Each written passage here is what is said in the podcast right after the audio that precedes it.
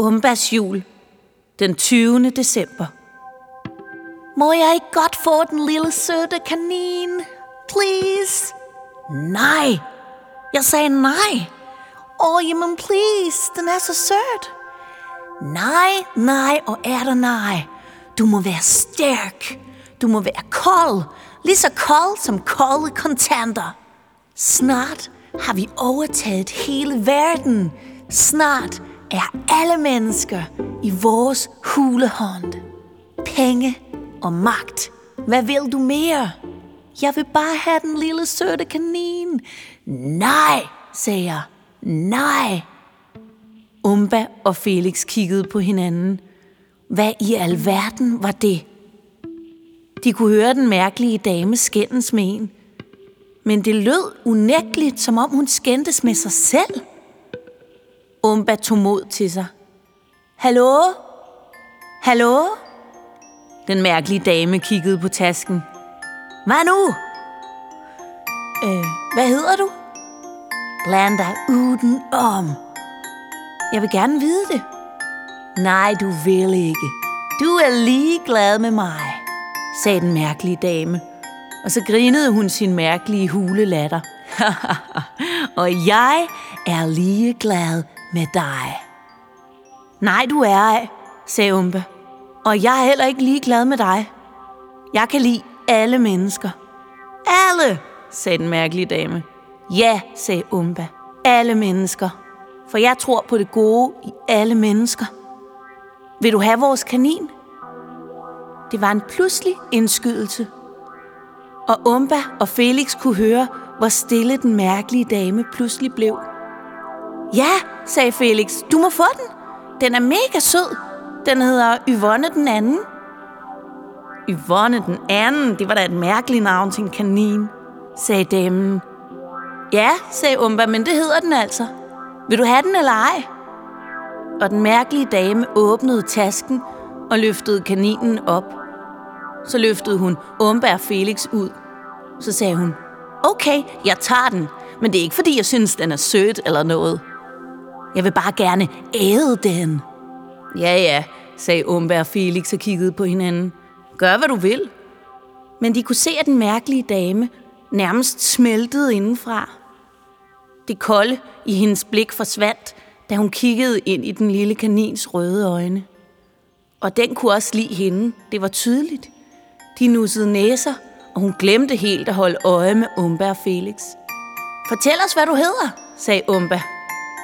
Og den mærkelige dame skulle lige til at sige noget mere. Men så fortrød hun og kiggede på dem.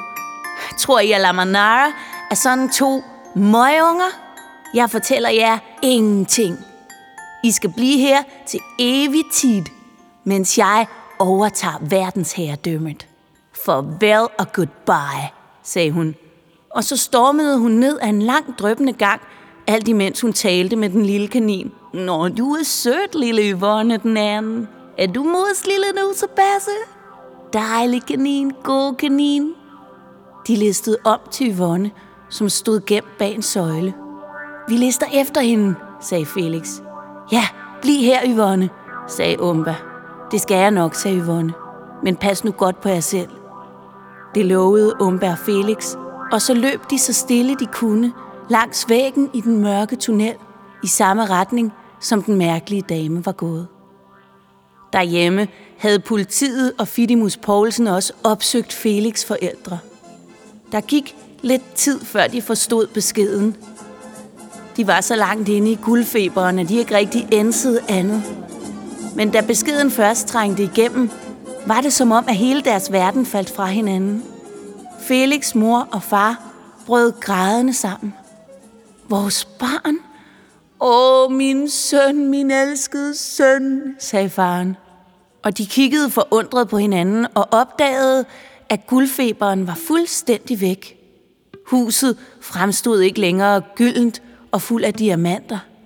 Det så helt almindeligt ud, og fra loftet dryssede der ikke længere penge. Forbandelsen var brudt, og Felix far sagde dystert, man kan være misundelig på andres penge, på deres succes, på deres hus, på deres karriere. Men når det gælder børn, der vil man bare gerne have sine egne. Åh oh, ja, sagde Felix mor. Felix, vores elskede Felix. Han er vores et og alt. Intet andet betyder noget. Nej, sagde Felix far. Intet andet betyder noget som helst. Og Felix brødre, de græd lige så meget. Åh oh, nej, åh oh, nej, åh oh, nej, åh oh, nej, hvor er vores lillebror? Vi savner ham, så det gør ondt i hjertet. Og så var de taget over til Umbas forældre.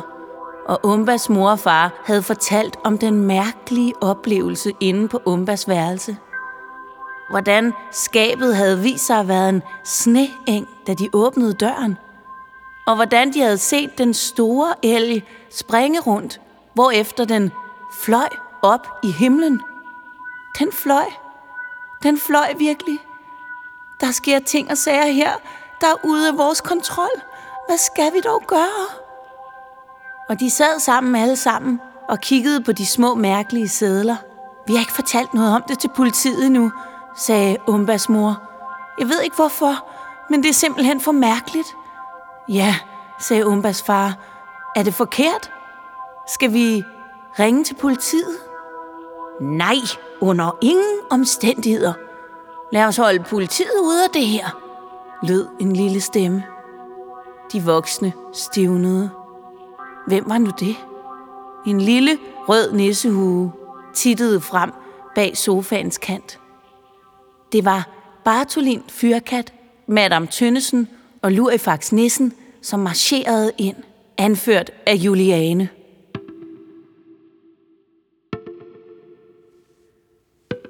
Her slutter dagens afsnit af Umbas jul. Umbas jul er digtet og fortalt af Katrine Høj Andersen. Lyddesign og klip af Solvej Kyungsuk Christiansen.